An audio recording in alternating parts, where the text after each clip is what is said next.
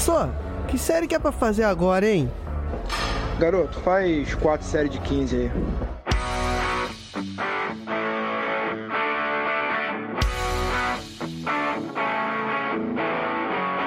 Você está ouvindo o podcast 4 de 15. Olá, pessoas! Vamos para mais um Drops, que é aquele podcast rapidinho onde nós respondemos as suas perguntas. Eu sou o professor Yuri Motoyama. Estou aqui para responder suas curiosidades que envolvem ciência, treinamento e saúde. E no Drops de hoje, que é um oferecimento da nossa querida Centauro, nós vamos responder uma pergunta muito interessante que ela foi enviada lá na caixinha de sugestões do perfil da Centauro. Então, quem não acompanha o perfil da Centauro, segue lá, Centauro Sport, arroba Centauro que a gente vai lançar às vezes umas caixinhas lá de sugestões para vocês interagirem e mandarem perguntas. Que eu sempre falo, as perguntas que vocês mandam dão pautas muito mais legais do que as coisas que a gente pensa aqui como pauta, né? E a pergunta que a gente escolheu, ela foi enviada pelo perfil arroba G underline e ela mandou Corrida melhora a respiração e a resistência? E aí, quando ela mandou essa pergunta, eu dei uma olhadinha lá. Eu já achei muito interessante porque dá pra gente explicar muitas coisas legais e interessantes relacionadas à corrida também. E eu tenho certeza que até para os ouvintes que são da área da educação física, da área da saúde, vão ter algumas novidades, algumas coisas legais aqui. Então, coluna arrumadinha e vem comigo. Antes de começar, vale a pena a gente pontuar uma coisa. A gente vai falar do efeito da corrida na respiração e na resistência, como a Gislaine falou, tá? Não vamos falar o contrário. Se você quer saber o efeito do treinamento da respiração na corrida, dá uma corridinha lá no podcast 131 que a gente fez com a Ana Lopes, nossa queridíssima Ana lá do Powercast, que aí ela vai explicar como que você pode treinar os músculos respiratórios e isso melhorar sua corrida ou melhorar sua capacidade aeróbia, tá? Então, a gente vai falar sobre os efeitos da corrida no nosso corpo, tá? No sentido que vão melhorar a respiração e a resistência aqui entre aspas. Uma palavra que eu vou usar bastante é capacidade aeróbia. Então, quando a gente melhora essa resistência aí que a Gislaine perguntou, a gente fala que a nossa capacidade aeróbia melhorou. Quando a capacidade aeróbia melhora, a sua resistência para fazer exercícios vai melhorando, tá? Então a gente precisa entender algumas coisinhas antes dentro desse contexto. Como que funciona a nossa respiração? E é isso que eu falei que às vezes tem até profissionais da saúde que nunca pararam para pensar. A gente tem um pulmão, um aparelho respiratório, né, que é um pulmão, e esse pulmão está conectado a músculos respiratórios. Esses músculos, né, como todo músculo do nosso corpo, ele realiza movimentos. Quais movimentos que os músculos respiratórios fazem? Eles ajudam principalmente a abrir o pulmão, expandir o pulmão e também podem ajudar o pulmão a se comprimir, se contrair. E aí uma coisa que às vezes as pessoas têm dúvida, eu até pergunto isso em prova em faculdade e tem aluno que ainda confunde, que é o ar entra nos nossos pulmões, como se a gente abrisse a boca, o ar entra e o nosso pulmão cresce, ou o contrário acontece. O nosso pulmão abre e aí o ar entra dentro dos nossos pulmões. Então, quem está controlando isso é a abertura do pulmão. Não é um gole de ar que a gente põe para dentro como se a gente estivesse bebendo água, que a água entra lá e ocupa um espaço tá? Vou explicar isso melhor. O ar, ele não entra nos nossos pulmões e força nossos pulmões a abrirem. Na verdade, acontece o contrário. Agora eu vou dar um exemplo que você vai entender. Sabe quando você pega uma seringa? Faz de conta que você vai pegar uma seringa e colocá-la num copinho de água, seringa vazia. E aí você vai puxar aquele êmbolo. E aí o que acontece com a água? A água vai entrar dentro do cilindro da seringa. E aí eu pergunto para você, a água que entrou dentro do cilindro da seringa empurrou o êmbolo para cima ou você que fez força para puxar o êmbolo? Essa força criou uma pressão, que a gente chama de pressão negativa, dentro do cilindro. E como a gente não pode ficar no vácuo, né? Esse vácuo, entre aspas, essa pressão, ela puxou a água do copinho lá e entrou dentro da seringa. Mais ou menos isso que acontece no pulmão. Na verdade, é isso que acontece no pulmão. Quando você inspira, os músculos respiratórios, que eles estão conectados nas costelas e tem um músculo muito importante que chama diafragma, é como se ele pegasse seu pulmão. Agora imagina que seu pulmão é uma bexiga, tá? Só que é uma bexiga que está conectada na frente, embaixo, dos lados, está conectada nas suas costelas. Então eu consigo, como ela está colada nas costelas, conectada nas costelas, se eu puxar essa bexiga para baixo e as costelas alargarem um pouquinho, vocês não percebem que eu consigo aumentar o espaço dentro dessa bexiga? E aí o que acontece? Essa pressão negativa faz com que o ar que está no ambiente né, entre dentro dos nossos pulmões. Então, basicamente, é isso que acontece. Quando a gente respira, a, os músculos respiratórios vão fazer força para abrir os seus pulmões. Imagina o seu pulmão como uma bexiga mesmo. O pulmão ele é um tecido elástico. E aí, conforme ele abre, o ar entra lá dentro. Agora, para que, que serve a respiração? Outra pergunta que parece ser coisa muito simples, né? Perguntinha de, de escola, mas que é muito interessante, dá pra gente brincar e refletir sobre várias coisas. Para pra pensar, nós somos organismos aeróbios. O ser humano é um organismo aeróbio. O que é um organismo aeróbio? Ele precisa de ar para viver. Ah, Yuri, existem outros organismos? Existem organismos que a gente chama de anaeróbios, né? Bactérias, por exemplo, nós não precisamos de ar para viver. A gente, né, o bicho homem, ele é um organismo aeróbio. 90% da nossa vida, dos processos metabólicos que vão nos manter vivo, eles vão vir das trocas gasosas. O que, que é isso, né? O processo que a gente faz da respiração de puxar ar do ambiente, e esse ar do ambiente ele está misturado, oxigênio, nitrogênio, gás carbônico e um pouquinho de outros gases, né? Ele vai puxar esse ar, esse ar vai entrar lá dentro dos nossos pulmões, e aí, ó, esse ar que entrou, ele vai chegar numa coisinha que chama alvéolos, que são mini saquinhos, mini bexiguinhas que tem, o nosso pulmão é feito de mini bexiguinhas, que elas são tão fininhas que elas conseguem fazer o gás passar desse espaço da bexiguinha para dentro da nossa circulação, do nosso sangue. E aí o nosso sangue ele vai transportando esse oxigênio lá para os músculos, tá? Isso a gente chama de trocas gasosas. Então, quando você está correndo, né, e você está respirando lá durante a sua corrida, é isso que acontece. O oxigênio que está lá no ar, né, quando ele vai para o seu pulmão, ele atravessa essa mini bexiguinha, que é uma camada bem fininha, uma fileirinha de células só, e ela passa por ali, entra dentro do seu sangue. E agora vamos dar um exemplo que ela vai para os músculos da sua perna que estão correndo, tá? Então seus músculos estão se exercitando, estão precisando de energia. E aí que tá uma coisa que as pessoas às vezes se confundem muito. Oxigênio, gente, não dá energia. Tem que falar, ah, ó, o oxigênio dá energia lá na célula, na mitocôndria, né? Vou explicar isso para vocês. O que que acontece? O oxigênio, quando ele entra dentro das células, imagina o oxigênio entrando lá dentro das células dos músculos da sua coxa, tá? Ele entrou lá dentro. A gente tem um órgãozinho que chama de organela, né? Dentro das células, as nossas células, elas têm uma organela que se chama mitocôndria, que é o que a gente chama de usina, aonde a gente entre aspas gera energia. Eu não gosto de falar de gera energia porque no universo a gente sabe que fisicamente a gente não gera energia. Toda energia que existe, ela tá aí, ela só vai sendo reconvertida de uma forma para outra, né? Mas nessa mitocôndria acontecem vários processos metabólicos lá dentro. Esses processos metabólicos que vão gerar energia para a gente poder transformar algumas moléculas que a gente chama de ATP, né? Então a gente vai pegar pedacinhos de moléculas e juntar e transformar essas moléculas em ATP. Aí essa energia do ATP, que é uma energia química, isso que vai fazer nossos músculos contraírem. Yuri, onde que entra o oxigênio? A mitocôndria, como ela trabalha como se fosse uma usina, ela vai gerando alguns resíduos nesse metabolismo. Um desses resíduos é hidrogênio. E o hidrogênio, ele não pode ficar acumulando dentro do corpo, né? Se você lembrar aí das aulas de biologia, a gente tem uma coisa que chama pH. O pH é o nível de acidez do nosso corpo, de acidose do metabolismo. Então, o que, que esse oxigênio faz? Basicamente, o oxigênio que a gente respira, ele entra lá na mitocôndria, ele se gruda com esses hidrogênios. E o que a gente faz quando a gente gruda H hidrogênio com O de oxigênio? Né? Numa proporção certa, a gente gera água.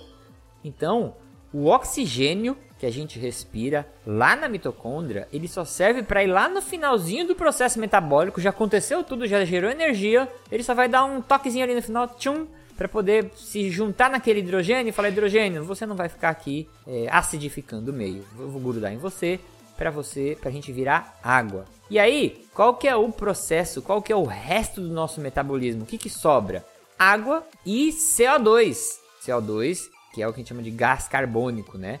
O CO2, ele é um processo também que está envolvido no metabolismo, né? O metabolismo ele envolve quebrar é, estruturas de carbono e o C, né, do CO2 são pedacinhos desse carbono que o corpo não vai usar naquele momento. E aí ele consegue também, com uma reação de novo aí com oxigênio, expelir esse carbono para fora. E aí esse carbono ele vai sair para o nosso sangue e fazer o caminho inverso.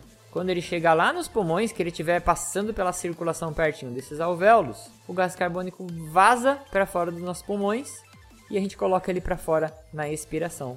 Por isso que a nossa inspiração entra uma quantidade de oxigênio grande e na nossa expiração não sai tanto oxigênio porque muito foi absorvido pelo nosso organismo, mas sai bastante CO2, que é o que a gente está produzindo nesse processo do metabolismo. Tranquilo nisso?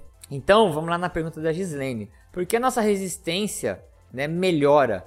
Porque a corrida ela melhora a nossa capacidade aeróbia. Agora, quando eu falo capacidade aeróbia, você entende do que eu estou falando. E eu vou dar alguns exemplos aqui.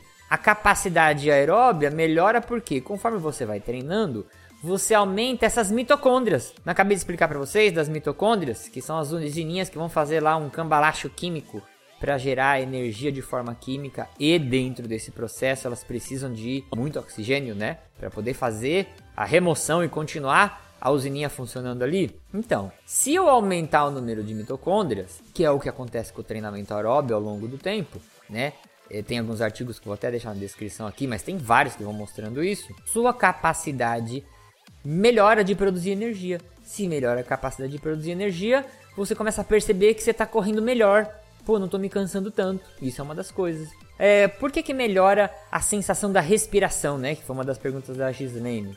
Porque você consegue ter uma eficiência dessa mitocôndria melhor. Então, além dela aumentar o número de mitocôndrias, elas começam a trabalhar melhor. Elas começam a trabalhar melhor, mobilizando esse oxigênio que está entrando lá dentro dos músculos. Então, você não precisa ficar ofegante, puxando e soltando ar, puxando e soltando ar, para jogar um monte de oxigênio lá dentro das células que estão se exercitando, para elas poderem pegar um pouquinho e gerar energia né? Gerar energia de novo, entre aspas, tá? Cuidado quando eu falo isso. Como elas melhoram a eficiência, uma quantidade que já vai entrando ali, ela já consegue, de oxigênio, de gases que vão sendo trocados, ela já consegue usar aquilo no metabolismo e, e transformar essas moléculas que vão gerar energia para o exercício, tá? Então, aumentar o número de mitocôndrias e a função das mitocôndrias melhora a sua resistência ao exercício. Outra coisa é que é o aumento da capilarização. A gente tem vários vasos dentro do corpo, né? Veias, vasos, artérias, capilares, que justamente uma das funções é levar esses oxigênios para todos os músculos, espalhar esses oxi o oxigênio para os nossos músculos e, consequentemente, remover o gás carbônico produzido. Então, assim, a gente aumenta essas vias que vão levando oxigênio para os nossos músculos, você concorda comigo que eu aumento a oferta de oxigênio para os músculos? Eles, entre aspas, respiram com uma quantidade maior de oxigênio, de pacotinhos de oxigênio que vão chegando, é isso. Pode também, com o tempo, dar aquela sensação: poxa, tô correndo melhor agora, tô melhorando. A respiração agora, né? Ela consegue dar conta dessa demanda energética do exercício.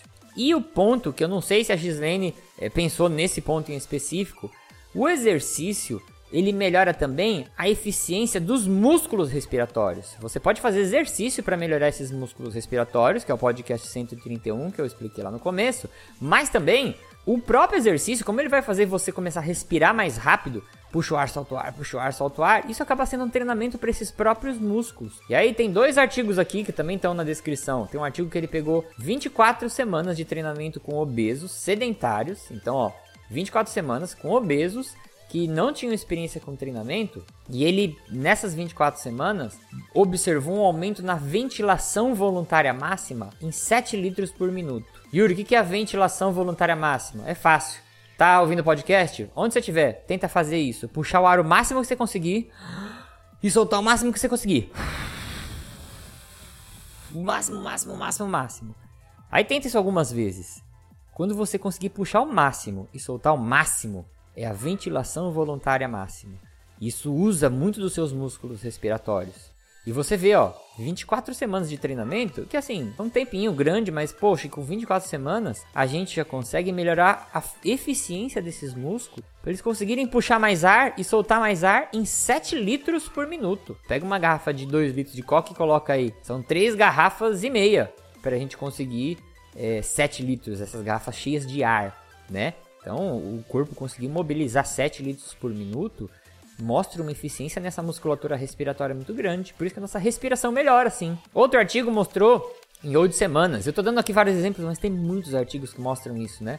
Eles fizeram um treinamento aeróbio em mulheres menopausadas e avaliaram a força desses músculos respiratórios e a resistência para fadiga, né? Quanto que eles conseguem trabalhar sobre exaustão e melhorou a força e melhorou a resistência com oito semanas. Oito semanas, estamos falando de dois meses aí. Por isso que, gente, quando você vai treinar, né? E você vai treinar exercícios aeróbios, seu objetivo é correr uma prova de pedestrianismo, não queira ter resultados imediatos. Não é porque você saiu correndo e ficou ofegante um dia que você vai parar e falar, ah, isso não é para mim. Existe um processo, por isso que a gente tem que ter profissionais por trás disso. Tem que ter um profissional de educação física te ajudando nisso, né? E tem outro ponto que também é bem interessante, tem um artigo, quem quiser dar uma olhadinha aqui também, na descrição, que é a melhora da coordenação entre a respiração e o ritmo da corrida. Você já percebeu que conforme você vai acostumando com o efeito da corrida, parece que você encaixa uma respiração na corrida? Que no começo parece um inferno, né? Você tá correndo, começa a dar falta de ar e você parece que você vai morrer, você tem que parar. Na verdade, isso acontece muito porque as pessoas às vezes elas pulam etapas do treinamento e já querem sair correndo, né? Sem ter alguma adaptação. Que às vezes a adaptação pode até vir com treinamentos com caminhadas rápidas, para você poder dar um próximo passo, que é correr um pouquinho, né? Então, é, se você já está correndo e está sentindo muito esses desconfortos, pede ajuda de um profissional que provavelmente você está pulando etapas desse processo de aprendizagem da corrida e também de adaptação do seu corpo. Mas tem uma coisa que você vai reparar que conforme você for se adaptando, chega uma hora que você está correndo e você começa a respirar e a respiração se encaixa na sua corrida. E aí não tem mais aquela sensação de falta de ar, é como se sua respiração é, se adequasse para a corrida e isso tem um nome. Isso chama acoplamento respiratório motor. Vários animais, é, mamíferos que correm, é, cavalo, cachorro, eles apresentam isso, que é adequar um ciclo respiratório para o número de passos que você dá, né? Então você dá tantos passos para inspiração, tantos passos para expiração.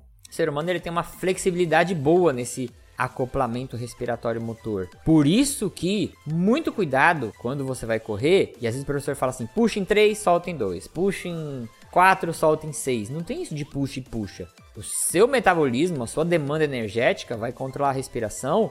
É, e às vezes, se você estiver fazendo um treinamento muito forte, o seu corpo vai exigir que você respire num ritmo tá? Outra coisa que a pessoa faz muito errada.